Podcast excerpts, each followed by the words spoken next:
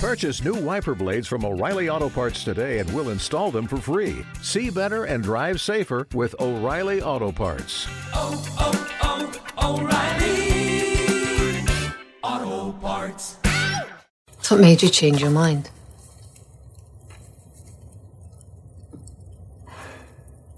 Ian. He, uh, he had a child with his Mohawk wife. He told Marsali. Didn't say more about it. He fights for them because they are his family. His allegiance is to them. And my allegiance is to him. Well, I think it's the right thing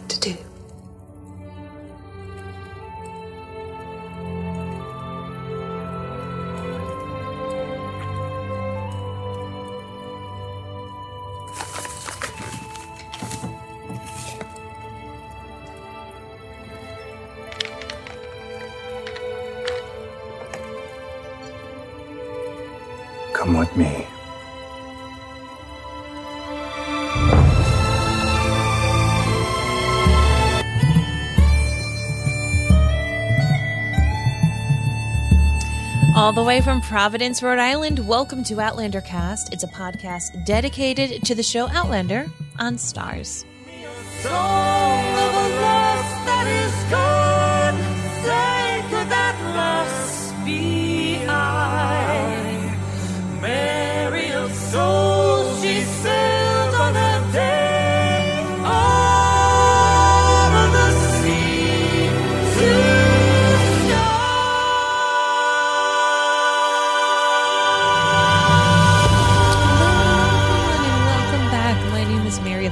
My name is Blake, and I've always wanted one of those, you know, sigil stamp wax. Oh, I've Things. several. Have you really? Yes. What the hell? I'm missing out. Yeah, I actually used um, one uh, when I sent invitations to my senior recital. Of course you my did. senior saxophone recital. I yes, I you senior saxophone recital. I made bookmarks so people could book the dates. Such a dork. and I hand stamped them, and it was teal with like a treble oh. clef on it, and then I put them in oh, envelopes, oh. and then I had a gold wax seal with the letter M. This is why Blake and I would not have dated in college. Not at all. I thought it was very special. People treat their senior recitals oh. like how you treat a wedding, like you need oh, invitations and you need food. It's a big to do. Yeah, you're all a bunch of dorks too. Oh, gosh. You be careful, man. You be careful. Them's fighting words. Oh man, that was great. Oh, well, thank What you. a way to start the podcast. Oh my gosh. Just just tooling on Mary. Yeah. I don't know how we're still together, but I will tell you this. We've got some friends who think that our podcast is very great. You said it's a great way to start a podcast and we want to I want to shout them out for a hot second because we've had some recent new reviews on Apple Podcasts. We've had Okay. a slew of them come on in. We, I want to thank um Anna Ciali, uh, that's the username on Apple Podcasts, saying, My very favorite podcast, you to rock this out of the park. I love your passion for the show and your insight to all things happening within Outlander. Also, your very entertaining delivery. Love you both to the moon and back. Thank you so much. And then we have you. Maura W., who said, Outlander Cast has returned. Outlander has returned, and that means the return of my favorite podcast, Outlander Cast. Mary and Blake offer insightful analysis of both the technical aspects of the show and the story elements. It's the highlight of my week to listen to the breakdown of each episode and to hear their outlandish theories about what might come next. Awesome. They're also all around delightful people who bring laughter and light to their Nerd Clan community across their amazing podcasts. And it Wow. Goes on a bit more, but I want to thank you and I want to remind you all that if you haven't yet taken the time to leave us a review in Apple Podcasts, whether or not that's the app that you use, um, it means a lot to us. And each of these podcast reviews that we see, it's like a little hug over the interwebs. So thank you, thank you, thank you so incredibly much for all of you who have taken the time and all of you who will take the time to leave a little written review. It means the world to Blake and I. Yes. All right, Marvin, you ready to get into the show? Uh, Yes. or do you want to do your? What, how would you like to proceed? Because you've added a little, a little something to this. Oh well, I like um to have a little bit. you want to do the a recap, beforehand? Yeah. have you found my music yet? No, I still haven't done that yet. Shame. Shame. yes, I agree. All right. So, um, the just the little mini recap, basically what they give you in like TV Guide, I guess. Do they make TV Guide anymore? I assume they There's do. zero. I mean, actually, you know, I bet you they do. yeah, I assume they do Probably too. just an online publication. so this, of now. course, being episode two of season six, um, Jamie struggles with his first request as an Indian agent. Roger presides over an unusual funeral. Marsali gives birth. However, the joy is short-lived when a discovery is made. Ooh, Dun, dun, dun. So very. So before like- we get into the rest of the show, we want to remind you that Blake and I can be found by searching and Blake on Facebook and Instagram, YouTube. We are on Twitter, but we're honestly not super active there. So apologies to our Twitter friends. Uh, but we are very, very busy with our podcasting schedule. I will say, those of you listening and watching in lifetime, um, we have had a lot of illness continue into our family. We've had not only uh, my illness get just really ramped up and weird, but our little lass has been sick. So one of the things with this being a mom and pop podcast shop that we have to be able to be flexible in regards to our family. Um, so if you're not on our complimentary text reminder list, you are going to want to get on that. You can find the information on our social media channels, and I will also tell you a little bit more about that a little later. All right, let's get into the show. let's do it.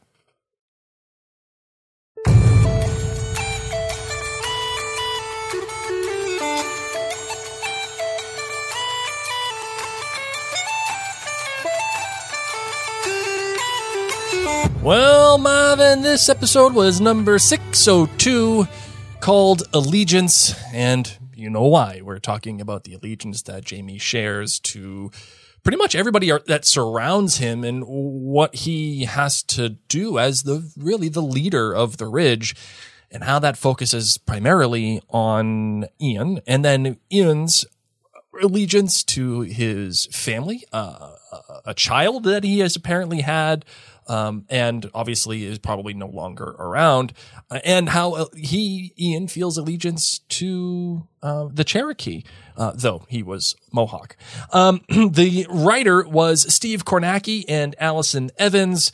Uh, Steve Kornacki has written shows for uh, Chance, Bates Motel and Boardwalk Empire, which is that great show on HBO um, about the early mafia.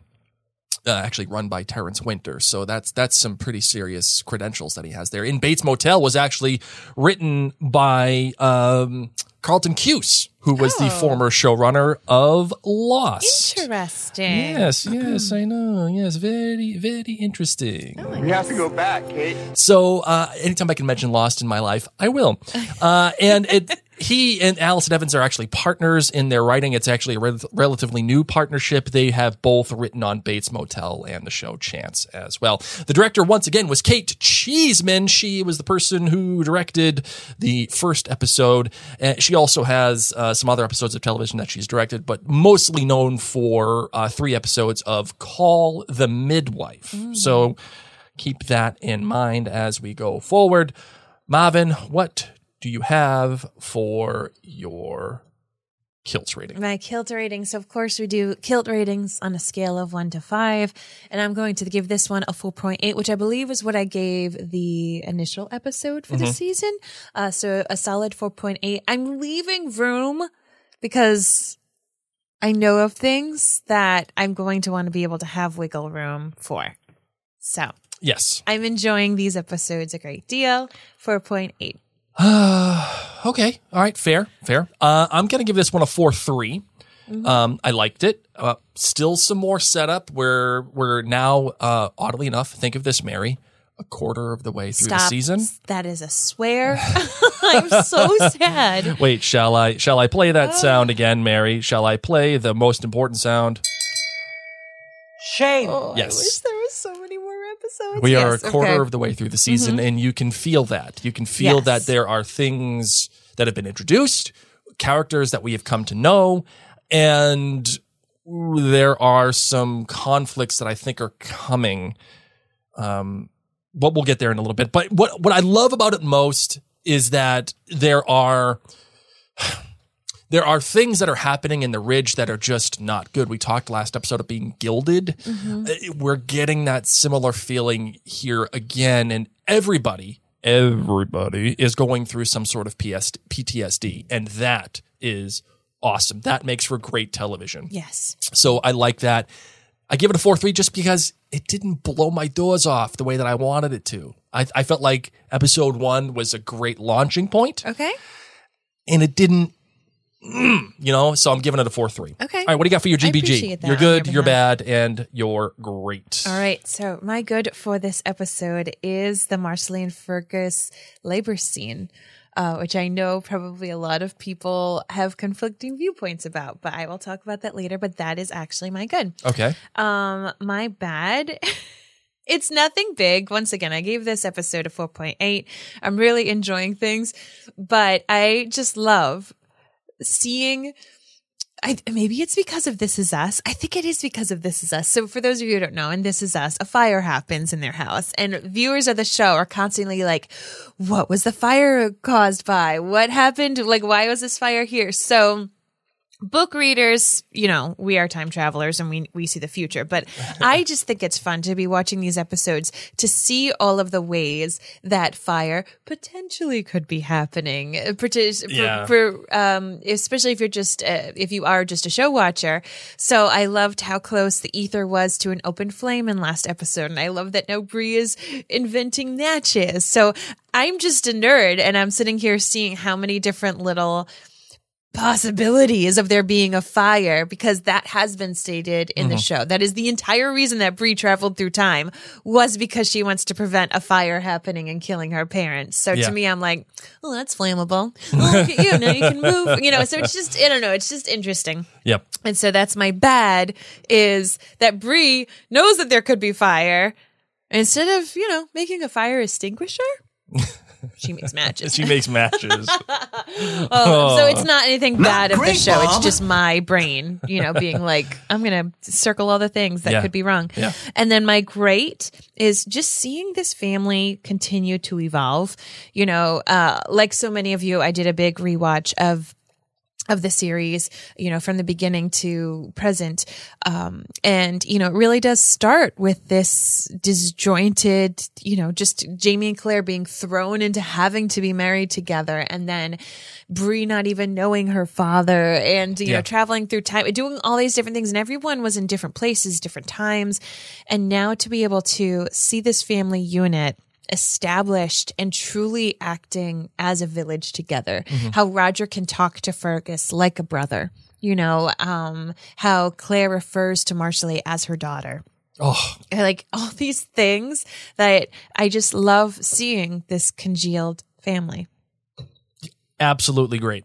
I, I just I know, right? I'm a little thrown off because I just saw something in your notes that What? I just I did not anticipate.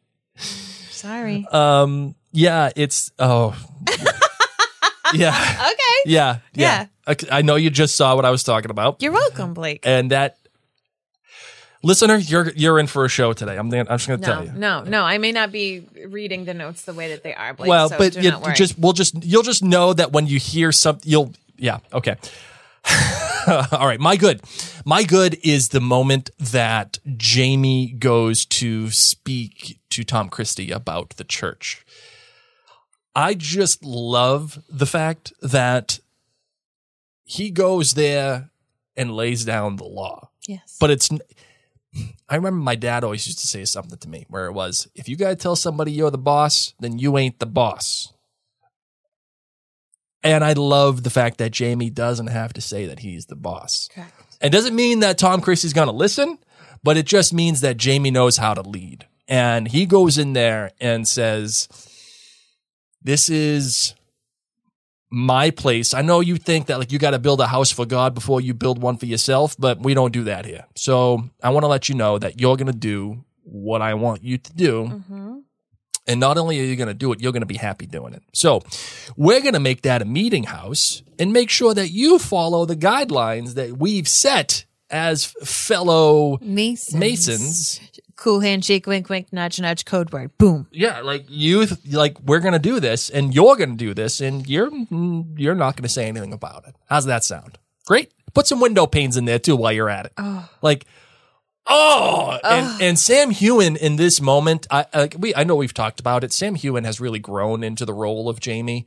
Um, he has come a long way since those early days. And I especially love that we get to see Sam Heughan as old, older Jamie. Yeah, After we've watched Men in Kilts, where we get to see Sam Heughan as Sam Heughan. Yeah, right. Which is not older Jamie. the opposite of older Jamie. Sam Heughan is like the happy Labrador puppy, Oh yeah, whereas older Jamie Frog and is- Toad. no, he's not Graham McTavish No, I as know. an older, but he's just he's just like a solid, observant. yeah. But don't mess with me. Yeah, like we're gonna you're gonna do this, and you're gonna put window panes in that. Yeah. Like that's what you're gonna do. He's like Shadow, but from from um that Oh, movie with the from- dogs. What's the dogs movie? Oh, oh, oh, um, oh, what the heck is the name of that movie? it's a three or four word movie. oh, and the dogs run away, and then they come back home. Like the non hurt dying shadow. yeah, it's um, oh, the golden retriever. Homeward Bound. Just homeward bound. Yeah, oh no, so I was totally off. E- Too. everybody, everybody in there was Three screaming at their radio for like a minute there, being like, "It's homeward bound, guys." so he's like he's like shadow. Yeah, he's definitely like Shadow, Shadow in the first half Bound. of the movie. Yes, Yeah, totally, yeah, totally, totally. Uh, so I love that. The bad, So sad the, the bad, and it's not necessarily the way that this is written or, or the show is written or anything. It's just, you know how when they transition from scene to scene, they're kind of showing like these scene setters where it's like a, a, a big shot of, They've done that a lot. I know. But and I and I've noticed this for the past actually I'll tell you when I started noticing it very specifically. It was last season Yeah. when well, season 4 really is when they moved when they moved from in quotes uh from Scotland to America. America Okay. whenever they're transitioning from one scene, like if it's Jamie and Tom Christie, and then they're going to, to Malva and Claire, right?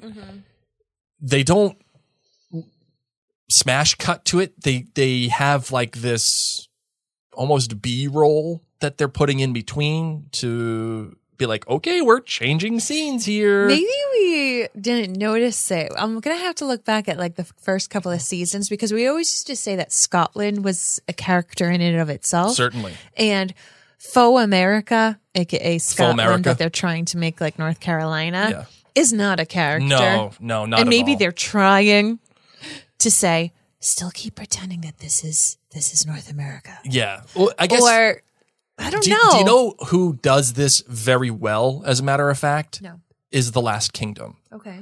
The Last Kingdom is excellent at transitioning from one scene to another, but using the the organic of that uh, of the setting to move to the next scene.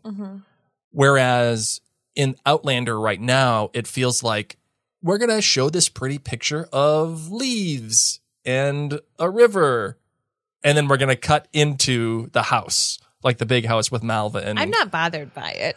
I am because it do, it doesn't. We can tell. it doesn't feel organic. It just feels like they found stock footage on Adobe, and they're like, "Okay, let's find pretty footage, and we'll put it in there." And and it, it felt very very um, apparent in in this episode and in previous episodes. But my great, my great is when Claire comes back from talking with Marsali about Fergus. She goes into the house and she hears Dr. Rawlings, you know, like, and it's the voice and she goes and she, you know, she does the anti dare and, uh, and she starts huffing some, uh, Ether. huffing, huffing some glue again. And, uh, but it's not the fact that she heard the voice, but when she closes the door, there's a guy's silhouette behind the door in, in the glass, and you can see the silhouette in the glass. Let's get weird, baby. Let's get weird. I love when shows get weird. We Oh we had a, a great talk about this on the Last Kingdom podcast recently about a crow Mm-hmm. and things happening, just getting weird. let's get weird and let's put silhouettes and glass doors and have voices and, and I am so happy with that when I saw that. And it happened so quickly that I'm like, did I just see what I saw? And I had to go back Yeah. and, and I said, oh, I did see what I saw. That is awesome. I love like it. I love when shows do stuff You're gonna like have that. to screenshot and put it up on our socials It so just- people can see what you're talking about. yeah, about. so go back and take a look at that. They will, Blake. and it's it's so great. All right, so what do you got for the rest of this episode, my love? Um, you know, I would be glad for you to take me in the direction that I feel like you wanted to start off, but I just I just wanted to note for all the fellow book readers that I'm just so excited and interested to see how things work out in such a short season. You know, as you just said, Yeah. Blake, like we're already a quarter of the way through because this is only an eight episode season. And having done rewatches and having had such a gloriously long season one, for example, um, to now kind of do a really quickened version. Each episode will be feeling almost like a little mini movie. And a lot of things from the sixth book were put inside the fifth television, the fifth, fifth season of the television show. So, um, we do already have the titles of it, of, of all the shows coming up, but I'm just interested to see how they end up continuing to move things forward since we are already at a fourth. And in two more weeks, we'll be at the halfway mark. yes. So, like you were saying, you know, we had a crazy momentum taking off from the first episode. This episode, I would agree with you, was a bit more uh, home based. You know, we had a lot of Claire as a healer. We had a lot of setting down or establishing relationships. You know how this family unit is working. And It was a bit more muted. Yes, but I don't think that that's a bad thing. Oh, no, no, no, we no. Need it for solid foundation. I think that that's what this episode can give us. Once again, to solidify the foundation, so we can grow on Yeah. the Jamie Tom Christie experience. So we can grow on how the rest of the family, honestly, are going to be interacting with one another. Do you want to know? Do you want to know something? I you know I, I'm going to give you two outlandish theories Oh, of the you're week so today. lucky. So I'm going to give you an early one right now.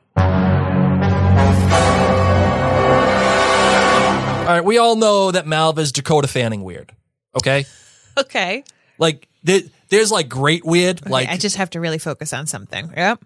there's like great weird when it comes to uh you know Dr. Rawlings and seeing the silhouette in the, in the glass pane, and then Okay. there's Dakota Fanning weird Okay. when you're just like You can just say Malva weird. No, no, it's Dakota Fanning weird. We all know what it is. You because as soon as I say it, everybody knows what it is. Not everybody. No, Some no, people everybody don't does. know Dakota Fanning. Yes, that they well. do. Okay, they do. continue. You want to know why? Because she's weird. Okay. All right. continue. Here's the Christina deal. Ricci. Uh, oh yeah, she Christina Ricci was Dakota Fanning before Dakota Yes. Fanning was so Dakota I'm just Fanning. saying, like a lot. If people haven't seen Dakota Fanning stuff, just think Christina Ricci. But Christina Who Ricci would have was made a great Malva? I- oh yes, yes, yes, yes. Okay, continue. I, so when and whenever I think of the Like Chris- who kisses a ghost? Let's be real. Oh yeah. Okay, Like, I would if that ghost looked If, like if that, that in real if life. that ghost was Patrick Swayze, then you're definitely kissing. Oh the oh my god, our generation grew up thinking ghosts were hot. of course, I want a ghost in my house. No wonder our gen had like Ouija board sleepovers and oh my gosh, we were continue. we were messed up. We like loved Goosebumps books. Like, please say the ghost is hot. Please say the ghost is hot. Okay, continue. Thanks, Patrick Swayze. We could just blame him for that. Uh, and the cute boy that Casper ends up turning into. well, true. Yeah, I, I agree. Oh, and and Binks, What's Binks? Binks from uh, uh, Hocus Pocus. Binks turns into the Yeah. kid who's hot. Like, Yeah. Come on, man. Okay, continue. We were we were into some weird okay, things. so you're talking about Malva. This right, is how so- this all began. I'm just staring. I, I could just the I mm, Words. Malva is so freaking weird, and she, I think, wants to be Claire in the worst way. And her her dad, it like Tom like Christie. she puts the lotion in the basket. yeah, like I think she would wear Claire's skin. Cool. Like Okay. she's like she sees Claire and she sees the opposite of what her dad wants her to be, okay. and she is in on that. So and- what is your outlandish theory? Aside from the fact that we all can understand that Malva's a little weird. I'm kind of getting like a oh um I'm kind of getting like a oh, what was the name of that movie with um We're we're not good with knowing movie names right now. Blake. oh I know um can you describe it to me? hold on it was Oh my gosh, uh, this it was is Drew Barrymore Pictionary. and uh hold on I, I think it was Ever After. Never been Po- kissed. it was Poison Ivy oh, I never watched that one. no yeah it was Poison Ivy it was the Batman one where movie. No, no, no, no. It was Drew Barrymore, and she was the babysitter, and she wanted to be like Tom Skerritt's wife. Oh, we've seen that kind of a movie all the time. I know, and I'm getting a Poison Ivy, Drew Barrymore, but with Vibe. vibe with with Malva, Interesting. and like I don't know if she's gonna like go full Poison Ivy and like try to try to kill uh uh Cheryl Ladd, the mother, but like Kill who? it doesn't matter. I don't I don't think she's gonna go full Poison Ivy. And kill who? kill Claire, Okay. but the way that her dad, like when her dad went to go give her the give her the strap, and it didn't work. I saw that Dakota Fanning weird girl give a smile that was like it sent chills up my spine, mm. and I, I- I- eh, this girl's horrifying. Interesting. Interesting. Interesting. she's horrifying and the way that she just looks at claire and she like wants to be a part of all this all the things and she wants to learn and like you think that's all cute and it's great. It ain't. It mm-hmm. ain't cute and it ain't great because what she's trying to do is be poison ivy. Okay. that's what i feel like. That's that's what i Ooh, feel I'm like. glad you got that off your chest, Blake. so market zero dude. Market zero because it's happening. We're going full poison ivy Interesting, Blake. and for those of you who are new to us, I just say interesting when Blake gives his outlandish theories because he hasn't read the books and I know way too much. But but speaking So- of speaking of Claire, that moment when she calls Marsali her daughter, spectacular. And to think Truly. to think how their relationship began and where it is now. I mean, it started with Marsali calling Claire a whore. oh yeah, not great, Bob. No, That was that was that was a little tough. that was a little tough. But I, I I love that the show has invested time into this relationship. I remember last episode we talked about buying Roger and Bree. Like, do you buy Roger and Bree? Um, I, I still, oddly enough, think that there is some contention there about how much we buy them. But I absolutely buy into the emotional math, and I buy into the relationship that they've established between Marsali and Claire. We'll go back to Roger in a minute because I think this was actually a very stellar uh, episode for him and his development. That I would, I was hoping people like you who are not, you know, at the forefront of the Roger Choo Choo train, Yep. that yeah, you might feel a little bit more. But as we let's hang with Marsali for a little bit. Okay. So here we are. And I love how just cognizant she is of her body and knowing, of course, that she wants Fergus there, even though they're having their issues. So she's, you know, in labor and understanding that things feel very differently. And I loved how the whole family just went into action. Yeah. As she's sitting there, oh, this is different. Everyone goes into full action. Uh, Roger, of course, goes and we'll, we'll put in the pin in him Yeah. to go talk to Fergus. But Marsali knows that she wants her husband by her side, but also Marsali knows that Fergus has got some tricks up his one sl- sleeved hand, one hand sleeve. Because he's only got one hand. So it felt kind of weird to say sleeve. Hey, two hands are better than one.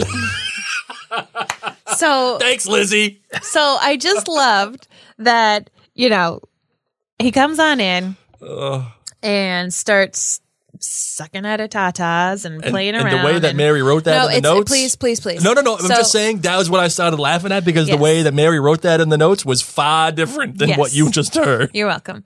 Um, so Much I more loved vulgar. how he was saying this, and um, it was just such a shock. And I've loved seeing the reactions on the internet Yeah. about this particular scene, and then how you know everyone gives them some, private space. time. Because obviously, we then hear Marsali being very pleased, Mm-hmm. and it's once again the reactions online of people being like, "Oh my gosh, this is so crass," or like, "Why it. would they do this?" Loved everything about it. So, for those of you who don't know, when I was pregnant with our first, I really went hardcore into like the crunchy route. I wanted um, the natural birth. I did some kind of hypnosis class where I would hypnotize myself to not feel pain. Didn't work. Yeah, a bubble of well, the bubble of peace I Bubble of believe in, uh, but it was supposed to feel like a warm hug. It Did- didn't. Ain't no warm hug. It didn't for me. I, I'm not good at hypnotizing myself. I Oh guess. man. But within all of this, we hi- had a doula. And we had learned that Yes. yes, nipple stimulation can help. Yes. Um, and also that what gets the baby in can get the baby out. Yes. And I have used that phrase with so many friends who've been pregnant Mm-hmm. where I've said, you know, you can use your breast pump ahead of time, you know, like towards the very end, like you can start to do that because it will have the nipple, nipple stimulation. Um, that as un, uh, sexy as it sounds, that actually having sex um, or just being stimulated Mm-hmm. can really help get things moving. And there is some research that says, I hope you're not listening in the car with your kids, but like, let's be this real. This is Outlander that semen can actually help dilate the cervix. So, um, so whether Fergus and Marsali were were actually having full out intercourse, or if if Fergus was pleasing and doing things with his hand to Marsali and like doing clitoral stimulation, like all of that is legitimately true and can work. And so it's just, it was very interesting for me because we watched the show and I don't think either of us thought anything of it because we had been told all that. Yeah. And we may or may not have utilized some of those aspects to bring children into the world. And so, Yeah, when I saw it, I was like, oh, yeah. yeah, like well done, Fergus. Like, that's awesome. Great you went to Mary's hippie mother class. like you knew the tricks. And I have, I've told people these these methods. Yeah. So for us to watch it, I loved that Fergus was able to vocalize. You know, I, I lived in a brothel and I saw people do this and it does work. And I find it so interesting that Claire, because of the time frame that she was a doctor and she was in medicine, that something like that would have been seen as crass and perverse. And like women didn't even have like their husbands in the hospital with Sure. them often, you know, when this was all happening. So, um, I just thought it was so great to have Fergus be the one that had this knowledge, and for Marsali to be to be like, "Yeah, we did this with the last baby. Give us some peace. I am having a good time." Yes. Not to say that childbirth is inherently sexually arousing. There are some people, these are the real magic people, who find childbirth orgasmic. There are magical unicorn people. Can you imagine? All the women who have delivered babies are right now like, screw them. But there are a few women. if I had like a wow sound, Yeah, I know. I, sh- I should get, what's his name? wow. Yeah, it's yeah, that, that's a thing for some people. Obviously, not very common. Um, but I just love that Marsali said, "Yes, we've tried this method before with our, our last child. It's awesome. It Oh, works." Owen Wilson. That's just, uh, why can I re- why can I not recall anything right now?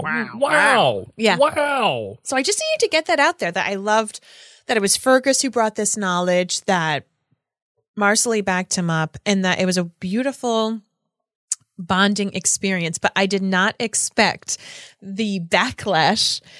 Uh, particularly from people who are like, "Oh my god, that was like too much," it's and I'm like, "You watch Outlander." Right. Like, what are you talking about? And this is actually, in my opinion, it's beautiful because it is sexual, but it's also helping Marsali yeah. not feel as much pain. It's like It's, helping the like- baby come yeah, out. yeah, so for those of you who didn't know that this is like really, really, really a real thing, it is. Yeah. It is. Do And- a little Googling. It's flipping fantastic. I- and there are certain things that happen in this episode that are just these little nice, fun. if you yourself are pregnant, I'm telling you, Oh, what gets it in gets it out. that's, When Yep. you when you're towards the end, yep. Mm-hmm. You're welcome. just take that information and do if you are a mother who has a pregnant daughter, you may just want to share this episode as I feel like it would be really awkward Yeah, for you to tell them like, okay, have your partner stimulate your nipples Yeah. or clitoris. okay, so so there are there are a couple just of needed to get that off my chest. No, you did a great. You did great, and you know, I, I just saying. That's what she said. Um, there are a couple of great fun bits of writing in this episode. And Mary, you just touched on one of them, and that is the how to get the baby out and what Fergus recognizes he needs to do. And that is part of what we talked about as it relates to Fergus and Marsali and their relationship. Like there are beautiful, great things about it, but they're just in a season, well, no, not a season, but they're in this really hard place right now. And clearly Fergus's reaction to Henri Christian was, was, that was definitely Not great, Bob. like, oof, not great. Broke my heart. Um, so you can see how one one thing goes to another. Uh, Roger going to speak to And in this scene, Roger's beard. oh Oh, if there full could be like effect. The best beard scene, Oh. it would be when he's reprimanding Fergus. And maybe it's because we're all so proud of Roger. you know what it is? It's like the wings from his mustache that like that do it for me. Those those little wings, it's like he could fly For away. as bad as some wigs are, I gotta wigs are. I gotta tell you, this beard. I think that beard's real I think so too. because But like, it must have been oiled and combed, and he must sleep on a silk pillowcase. he just wraps his face in a silk pillowcase with Yeah. a breathing tube. oh, good lord, that beard, that beard looks so good. If Roger gets caught in a stiff wind, he's gonna be he's gonna be in Africa. I wonder what it's like when he's like eating soup, though. It's like the beast. Swarm, uh, a little sponge. Roger, the way that he says, "Trust me, you're gonna want to be there." I know, like that is a great bit of texture. Another mm-hmm. great bit fun texture is Why is that fun texture? no, no. Another great Okay. bit of fun texture is Major MacDonald being allergic to cats. Oh, they heard us when we complained about the lack of ADSO in Oh, season yeah. five. Adso was there, and that the title card, awesome. The title card with Adso sitting in in the in the jacket. Yep. Not only did it, it did it refer to what was going to happen later on in the episode, but it was beautifully shot. Like the, the beautiful red coat with the gray cat sitting. It just really stunning. ADSO even sits with Marsali. Like this cat is just so beautifully integral in this household. Yeah, and and you know it's funny because as you've been sick, Mary, you Mm-hmm. know our cat Lumos has just been all over me. all over you. Just like there are points where I come into the bedroom and and Lumos is just you're about to call Lumos ADSO. I, know, I was going to. Uh, and Lumos is just cat. sitting on your stomach, just there. And like she does this cute little thing where she reaches out and like touches your face to like, Are you all right? you okay? I'm here for you. Yeah. I'm here for you. It's you. amazing. Mama." You know, it's like- amazing what animals can do. And so So I, I guess she's got a therapy cat. the thing that I've come to realize over the many years that we've been podcasting, Mary, about television shows is that television shows are not just scenes and, you know, words and visuals. It's a tapestry. Mm-hmm. The the tapestry requires texture and vibrance and and all of those pillars and all of those avenues to make this tapestry are important in different ways and they can be utilized in different manners. You can have, you know, you can be highly stylized. You can do things in, in like, um, in like the way that Outlander did in season five with the, uh, with the silent movie. Like those are all parts of the tapestry, but it is a tapestry. It's not a science. It's not like you put X, Y, and Z together and you get a great show. It, it- everything has to come together. And part of that tapestry is little scenes like Major MacDonald being allergic to cats. Roger saying, trust me, you're going to want to be there. Mm-hmm. And Fergus knowing what to do, how to do it. And then everybody's reaction where it was just like, okay, we're hearing all this. And yeah, you know what? I got things to do. Like, I got to go. Hey, look at the time. I love it. You know, it's just, it reminds me of uh, Russ in, in, uh, Russ, uh, in, um, in Christmas Vacation, where he's like, "Dad, I'm gonna, you're gonna do all the lights. Look, I got homework to do. I got this to do. I got to feed the dog." And like, it, that's how it felt, and that was a beautiful textured moment for this show. Agreed. I, I, I was all about that. So, you know, we're here in in the big house and we've got our core family members. We've got Jamie and Claire and we've got, you know, uh, Marceline Fergus and we'll talk about Omni in just a moment. Um um let's talk about Ian.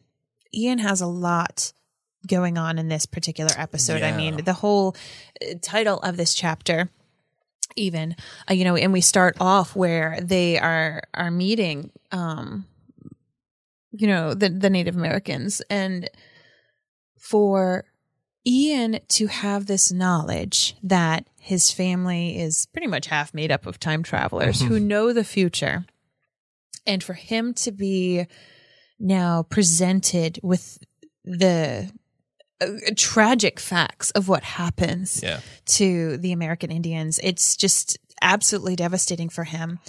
Um, and then we also get the second layer, knowing that he had had a child. Yeah.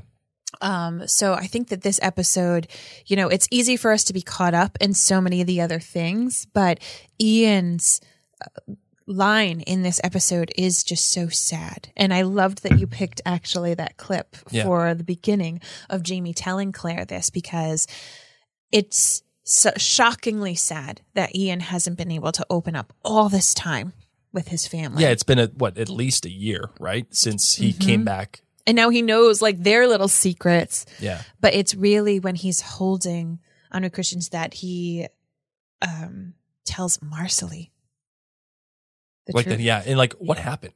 Like what happened to that baby? What happened to his wife? Like we, it was. It, we could pretty much infer that he had a wife. Uh, no, actually, he talked about it last season, but we could pretty much infer that he had a kid as well. I think from last season. But what happened to the wife? And what happened to the kid? It like it's not like he just up and left because he felt like it. There was something that happened. And I imagine that the show is going to be delving into that. And there's a lot, again, texture. There's a lot of layers that are playing here. Uh, One, it's Ian dealing with his feeling of allegiance to Fraser's Ridge and um, being part of the Mohawk, and then also how that relates to being Cherokee. On top of that, we have or how how it relates to how he interacts with the Cherokee. yeah, mean? okay, yeah. Mhm. And then on top of that, we have his recognition uh, of his own family that he once had, and how that relates to Fergus and what Fergus is doing to his family. and we can't forget that beautiful scene from last season where he touches the rock. Right. He can't Yeah. change the past. Right. And how heartbreaking that is. And I just love that we were able to sit with him so much in these moments in this episode. Yeah, right. And and then not only that, we also have um I mean, we kind of have a confrontation brewing between Jamie and Ian. Although Jamie is is is giving in and he's he's recommending that, you know, the the king gives the Cherokee the you know, the guns and The everything. weapons, yeah. Um this is not going to bode well. No. this is not going to bode well You know, it's so interesting. regardless. with his relationship with Ian because you think about Jamie who you know grew up um and was supposed to you know rule over Lallybroch and then all the things that happened to him. And he essentially became an outsider. He still had his clan and he had to hang out with the Mackenzies a great deal but he was still an outsider. He was an outlaw um, for so much of his life. And now you look at Ian who um really takes his obligation and um I don't know, his identity as a member of the Mohawk tribe and uh, so incredibly seriously. Yet he's living with his family on the ridge. Yet by the way he dresses and the way that he's able to communicate and his interests, um, he's really still different and off. And I think that that is something that Jamie is able to appreciate and empathize with. And yet I think it's so funny that Jamie goes to Claire to ask her, so what happens with the Cherokee and the Mohawk and everything when Claire mostly lived in England? Yeah, but Claire has been since Frank is no longer part of the show. Yeah. Claire has been the exposition dump I'm for everybody. sorry, but go to your daughter. Well, let's before we before we talk because Mary, you are right. But before we talk about that, let's let's thank our partners okay. r- real quick, and then we'll we'll get we'll get into that. Perfect.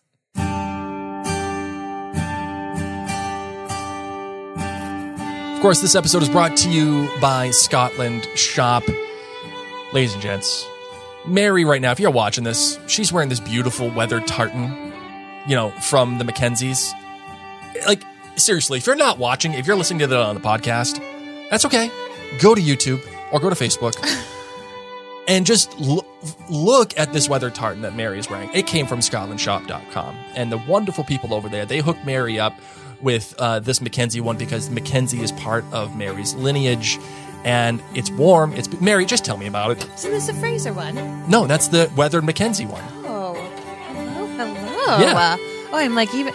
You know, it's just it's been so neat to be able to um, meet the people from Scotland Shop and to be able to have the experiences, like you said, Blake, just to go to their website and to see the, the great knowledge that they've Yeah. had of all the different tartans and fabrics. And they hooked you up And with they- this one. Like, Yeah, tell to- me about this one that you got on. Oh, you it's want me to freaking tell you? awesome. Yeah. So obviously, I have been ill and Yeah. I haven't been great. And what I love about this tartan, because I've got a couple of different ones in, in different um, patterns, is that it's like a hug. It's like a blanket, but I still feel stylish. You know what I mean? Like I can lay it on me kind of like a lap blanket. I can wear it around me to feel like I'm fancy.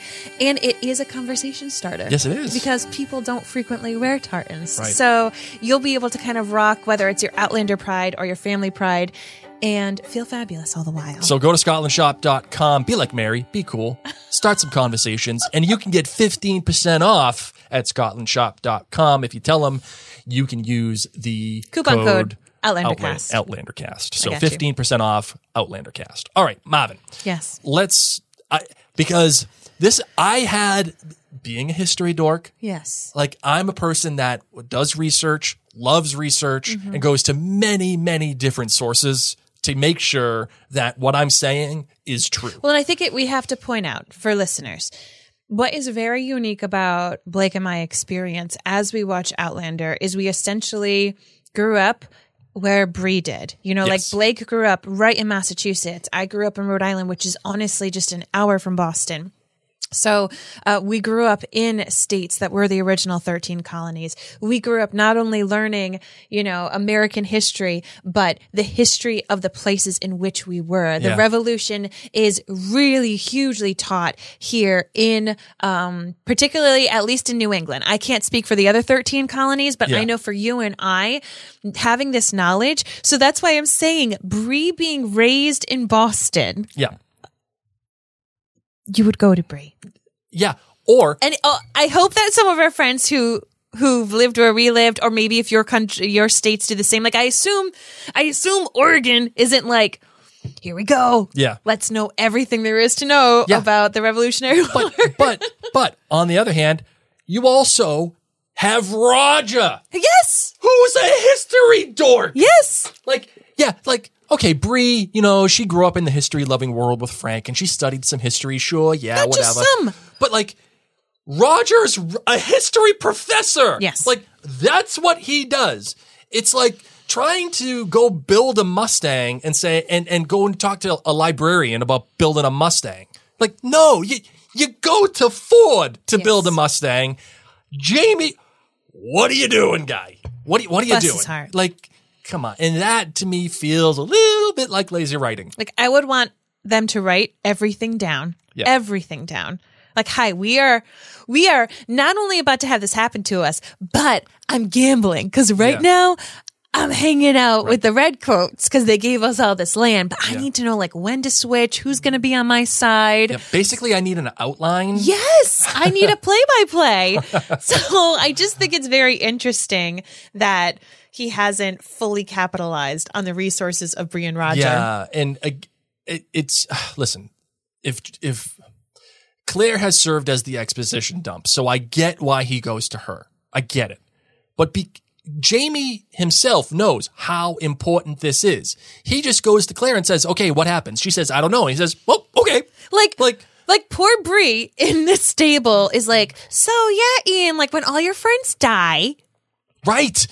And what's left is reservations, and he's like, what?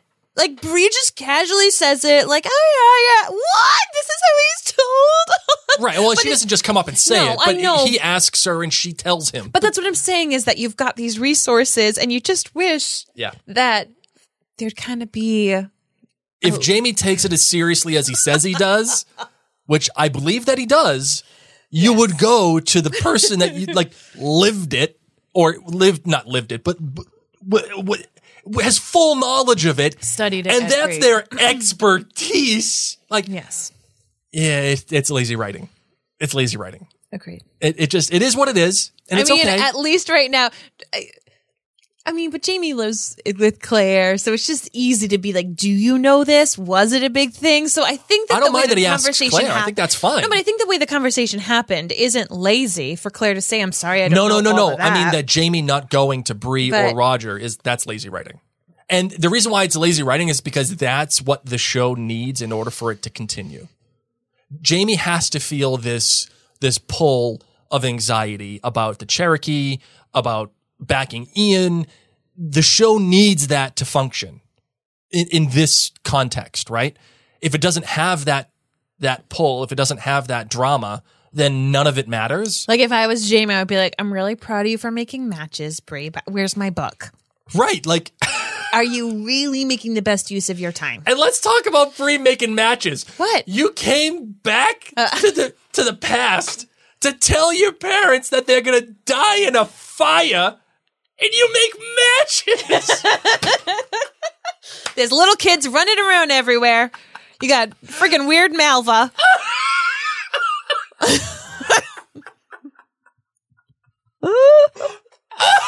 and she's so proud, and their reaction. it was like a sh- if if there was like a living sh- if there was like a living emoji for like the shoulder shrug, that's what it would have been. They're like, so it's like Flint.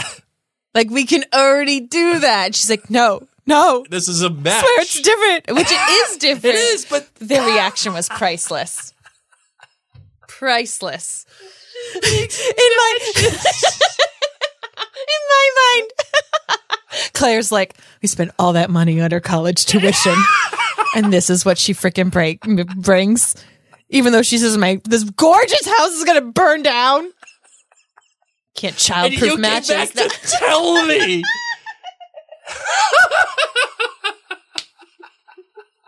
Spent all that money. I The hear- private tutors. It's like, hey, I hear that you're gonna die from a gunshot. Hey, here's a gun.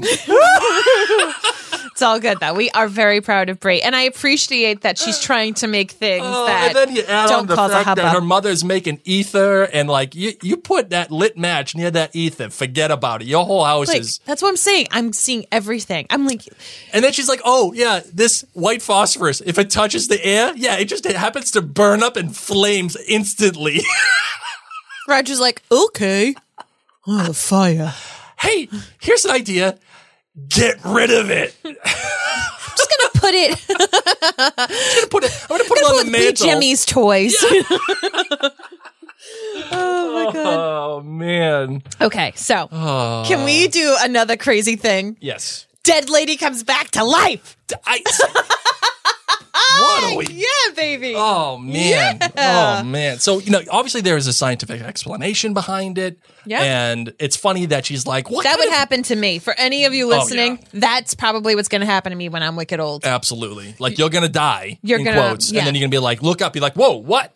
And then he then you're gonna say, What the hell kind of funeral is this? This Oh my God. sucks. You dress me in this? Like you got my hands over here. What kind of makeup is this? where are the flowers? You know, like what kind of food you serving? You know, like anybody got a meatball sub? Why is Pachelbel's Canon playing? You know how I feel about that song. How did you feel about this? I I loved it. I thought it was cute. I loved it because of poor Roger. Roger's his face. This is what I'm saying. He had some outstanding moments between he and Ian. Um, uh, it continues to have that foundation. So Roger is really trying to come into his own. So here he is doing his first. His first day on the job. Yeah. I got this. I can do a funeral. Everyone's sad. It's the first dead person here. I've got this. And then, nope. so she comes back to life, except Claire has the bad news of like, yeah, she's back to life for like one minute. So you're going to have to do the funeral again for reals. And we're all going to see her die in front of us. Yeah. Ugh. And you know that Roger's sitting there knowing that Tom Christie's judging every single thing he Oh, does. everything.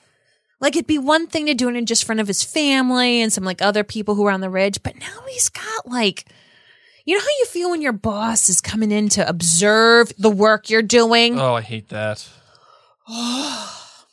It's not that Tom Christie's his boss, but obviously, you know, he's feeling the pressure. So I, I thought that was wild.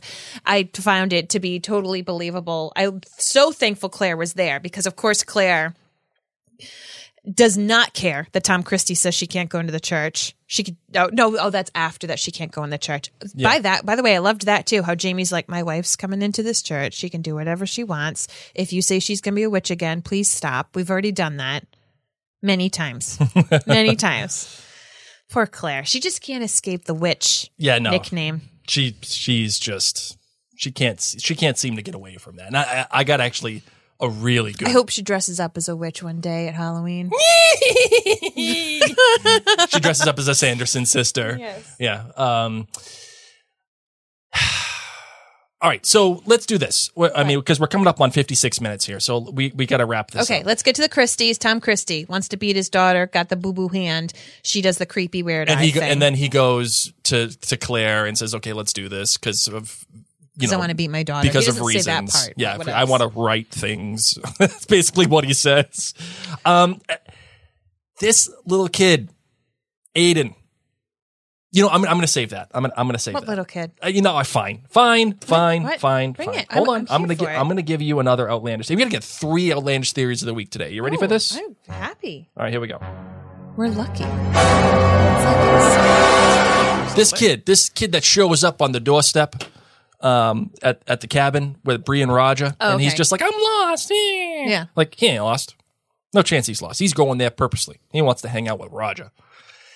And I know that I that Bree and Roger like are in this good place right now. Yeah. But this don't speak. This this does not bode well. What do you mean? I'm just telling you something something fishy is Why up are you with this worried? kid. Something fishy's up with this kid. like he eats fish? I don't know. They were, they were so much folk. salmon. Yeah, they are fisher folk. I, I don't know. Just this this don't pass the smell test. Do you think he wants the matches?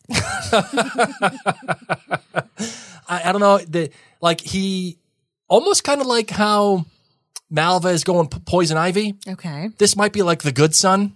Blake, I can't I'm gonna all these reference. references. I'm gonna reference so many mid '90s movies. I can't handle it right now. My brain. um no like i'm not sure if he's if, if, but like i this does not feel right especially knowing that the mother is single Uh huh. and uh Bree and Roger are in a, are in a great place Yeah. and I don't know I just Okay. something ain't right there something it don't pass the smell test Okay. okay and don't pass the eye test Okay. either So, all right, ready to get into some like tough stuff? yes Claire does ether again. yes Oh my God. It's like, it's like the writer said, you know, this is going to stir the pot if we do this in episode let's one. keep it going baby Let's do it in episode two as well. And really like stick it to everybody that Yeah. Claire's doing this. I love it. I love it. Love it. Love it. I love again. I love when the show gets weird. Just give me weird all day.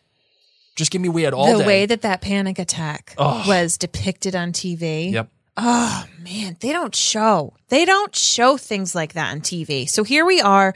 You know, we, we complimented Outlander for its choice of showing male on male um, sexual assault and rape in back in season one. Yes. Was it fun to watch? Heck to the no. Does it happen? Yes. You know, and very few shows nowadays are able to depict anxiety attacks and panic attacks. Um, it's just not something that is talked about. And then to be able to show it and then also to show how a fully competent, amazing, brilliant person uh, still is making uh, poor choices for herself, which this happens all the time. Yes. There are intelligent, you know, highly educated, uh, high functioning people who make poor choices when they are dealing with whether it's PTSD or traumatic events, uh, you know, not just the, the the PTSD, but traumatic events currently in their Yeah. life, or Or just, putting the up high with the stress. anxiety Yes. moments. Yeah. Yes. You just make stupid decisions. So, um, am I like super duper pumped to see where this goes? I'm worried for Claire. I'll tell you that. But I applaud the show because this is something that is not depicted on television, and yet it is something that happens to people. And I think I think that, that it's very bold for the show to make a choice like this. Yeah. Yep. I agree. I I want the show to make big swings. I want them to take uh, big,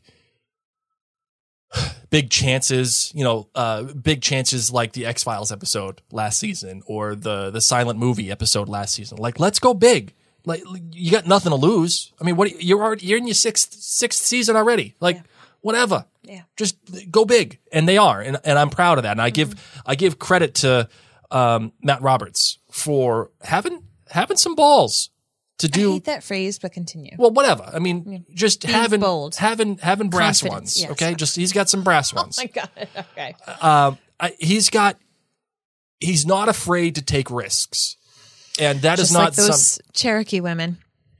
They were not afraid to take risks. And actually, I want to talk to you about that. I, I but first, let me just No, say I know, I'm going- I have been a big, big Matt Roberts critic over the years, yes, you have. but I will give him credit.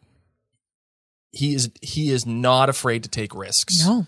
and, And with this fandom, to say, oh yeah, to do you know to say to- I'm in the driver's seat. to huff and glue and doing all that stuff. Like, yeah, be like, no, this is what I'm doing. Either you like it or you don't. That's fine. But this is my story I'm telling. I mean, he is so brave because I got to tell you, when I get some bad iTunes reviews, oh, they make me feel terrible. I can only imagine. So, two bits of more texture that you brought up that made me think of this, Mary, Mm-hmm. is the scene with the the the Cherokee girls and uh, Ian and and uh, Ian Jamie. just sitting there laughing. Ian sitting there watches Jamie thinking that it's Claire. He wakes up. He's like, "Why are there two women in my bed?" Ian, what what is happening? Like, Mm-hmm. and then Ian's laughing. He's like, "Yeah, you're you're you're, you're taking way too much pleasure out of this. Don't say a word." I- yes. And the do they're doing the translation, and and the girls are saying that you know little Jamie is not so little, and like. I loved every ounce of that scene. That is Agreed. more texture to our giant tapestry. Agreed. What did you like about that so much? I, this is like very much out of the book, and I loved reading it in the book as a Jamie and Ian relationship, and I loved watching it on screen. I love having these moments with Jamie and Ian. yes. And I do love that Ian was just giggling and Oh, that was awesome. having to translate for Jamie. So great. I love that the, the like essentially the episode opens on that. Essentially, And I love how Ian's like, yeah, they're really thankful that they're not going to have your kid because red hair would yeah, not go like over well. all of this stuff. All of this texture is just so important. It Yes. builds out the world. It builds out the characters. And by the way, it shows you where it, it, it's not just for fun. Funsies, by the way. This isn't just for funsies. This shows you a baseline of where Jamie and Ian are and how far they're going to travel throughout this episode. Yes. Not only that, but the rest of the season. yes. this like i said every ounce of writing every Mm-hmm. bit of uh, directing everything has to have a purpose Yes. this isn't for funsies Okay, this is on purpose and i love it and another bit of texture uh, layering here Mm-hmm. the cherokee referring to jamie as bear killer. Yes. fun little callback uh, just a recognition and validation Mm-hmm. of season four i believe it was and how that has kind of traveled throughout the years. Uh, awesome awesome bit of texture for our tapestry. Really great stuff. I know i keep driving this uh, analogy home or this metaphor home but it's true. Think about it think about what you're watching in terms of how it's created the way that it's created and why it's created the way it is. Mm-hmm. when you do that you'll have a better appreciation for what is being shown to you not just ooh is this the book or ooh is this fun like no no no why is it the way that it is? Mm-hmm. that's what we're here at Mary and Blake Media to do for you. All right, you got anything else about this episode, my love? No, but I'm ready to get to our official Outlander. Oh, theory. let's get to the next outlandish theory of the week. But before we do, this one is actually brought to us by another sponsor. Yes, this is brought to you by Weebox. Mary, I know you love yourself some I Weebox. love Weebox, and I have to thank um, a lot of our friends at the Outlander Cast Clan Book Club and the Beehive that is within there for gifting me some Weebox. Um, love while we went through our miscarriages. Yes. It's just been such a beautiful. Um, fun monthly gift that I love. So for those of you who don't know, Weebox was born from a passion to spread Scottish joy and bring their glorious land a wee bit closer. Whether you are a Scot abroad or of Scottish heritage or just dream of visiting one day, Weebox is for you. So what do you get inside this gorgeous purple box? You're going to get five Bonnie gifts and treasures worth more than the cost of the box, often exclusive and can't be bought outside of Scotland. They um, are there's often a delicious treat, um, and as I said, you can't even buy these things frequently outside of Scotland. They're just made, you know, they're purchased and made from Scottish purveyors Yeah, like over did, there. didn't you get like um you know like a tartan bag or something? Yeah, it's my, yeah. it's the bag that I've been using Yes, yeah. all the time. I absolutely love it. Yeah, we've got like gotten like cute little shortbreads, and they'll do things frequently based upon holidays too. So you know, we had items that were specific towards having a Burns night dinner, and we've had things for the New Year. Yeah, they're for all Yule themed. and. Yeah, and it's just been so cute. Like one of the things that I've been using recently using is um, a Highland cow um, hot water bag, like the Oh, hot yeah. water bottle kind of For bag face. because I've been having infections in my face. Thank you. Uh, situation. So, but like, but here I am, sad, aching, and I'm like, oh, I could really use something warm on my face. And I remember I have from the Wee box this Scottish Highland cow like hot water bag that you know. So it's just little things like that. Whether they're elegant, I've um I've even gotten um jewelry holders from it. You're going to get something that. You know, will be a little fun gift for you each time. So, So, go to yes. Weebox.com, check that out. You don't want to miss it. It's a lot of fun. All right, Marvin, let's do the last outlandish theory, the third outlandish theory of the day. Here we go. Yes. Well, we got the Christies. Yes, we do. And every time I think of the Christies, I think of the weird people from the show Servant. Like that's what that's what I mm. think I'm watching. I can appreciate is that. Servant. And all I could think of is Marsali has this baby, and the baby is suffering from dwarfism. I, I wouldn't say suffering. Well, not suffering, but it has- it has Yeah, dwarfism. he's- Sorry. Yes. It has dwarfism.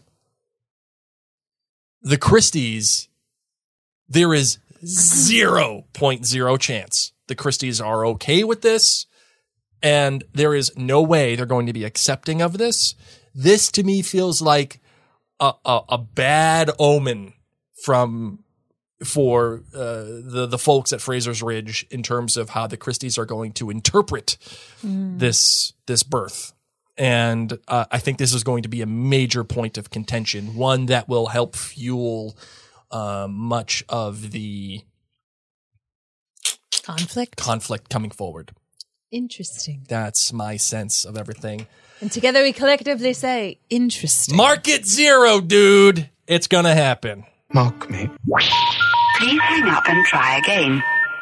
So that's it, ladies and gents. Thank you so much for taking the time to listen to us. Mary, you got anything else? Any closing takes? I do, I do. I wanted to let all of you know if you're a book fan of Outlander, we wanted to make sure that you knew about uh, something very special going on. We've mentioned before the Beehive and our Outlander Cast staff member, Angela Hickey. So inside the Facebook group, the Outlander Cast Clan Book Club, um, that is where a lot of, of obviously book discussions happen. So this weekend, she is going to be breaking down um, things that are alike or different when it comes to the books and what has been shown so far, uh, whether it's character description, structure, book lines, moments, all these different little things. Um, she's also going to be sharing insights from Diana and the producers on the current adaptation.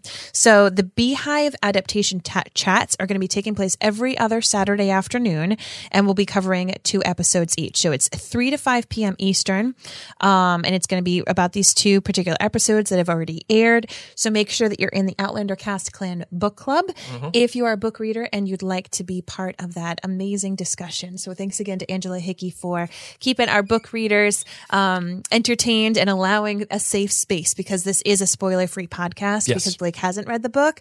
So I appreciate you and all of you so very much for continuing to further the conversation. All right, you ready to close this show out? Yes, I am. All right, I got something special for you, Marvin. Are you ready? Oh, thank you, re- you. Are you ready for this? I am.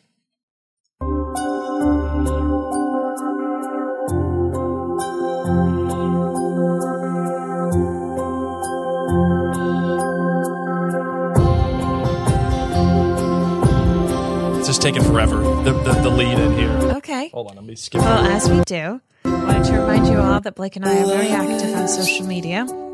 You can find us by searching the Mary and Blake pages, even though we do have our Outlander cast handles. I do want to make sure that you know that we are particularly active on our Mary and Blake handles. So make sure you find us there.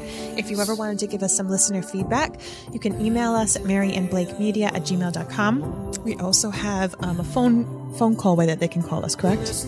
Uh, yeah, but we're not really using it. So just Oh. the, d- if you want to leave a voicemail, you can just go to maryandblake.com, click on the contact button, and you'll see voicemail. Okay. Just click voicemail, and you'll be able. It's you just record it right from your phone. It gets sent right to us. If we have brought joy into your life and you would like to help support this mom and pop podcast, you can. All you need to do is go to jointhenerdclan.com. We are not a huge podcast conglomerate. Honestly, the money that you're able to donate for as little as $2 a month truly goes towards the cost of the podcast and the website fees and making all of this possible. Hold So on. really oh, oh, Ewan. He's one of my favorites. Oh, Ewan. Oh, how you really feel, Blake. oh, I'm feeling like Massily right now. I'll tell you that. Okay, well, on that note, until next time, lads and lasses, I'm Mary Larson. My name is Blake, and I love you- Ewan McGregor. I, same with me. and you have been listening to Outlander Cast.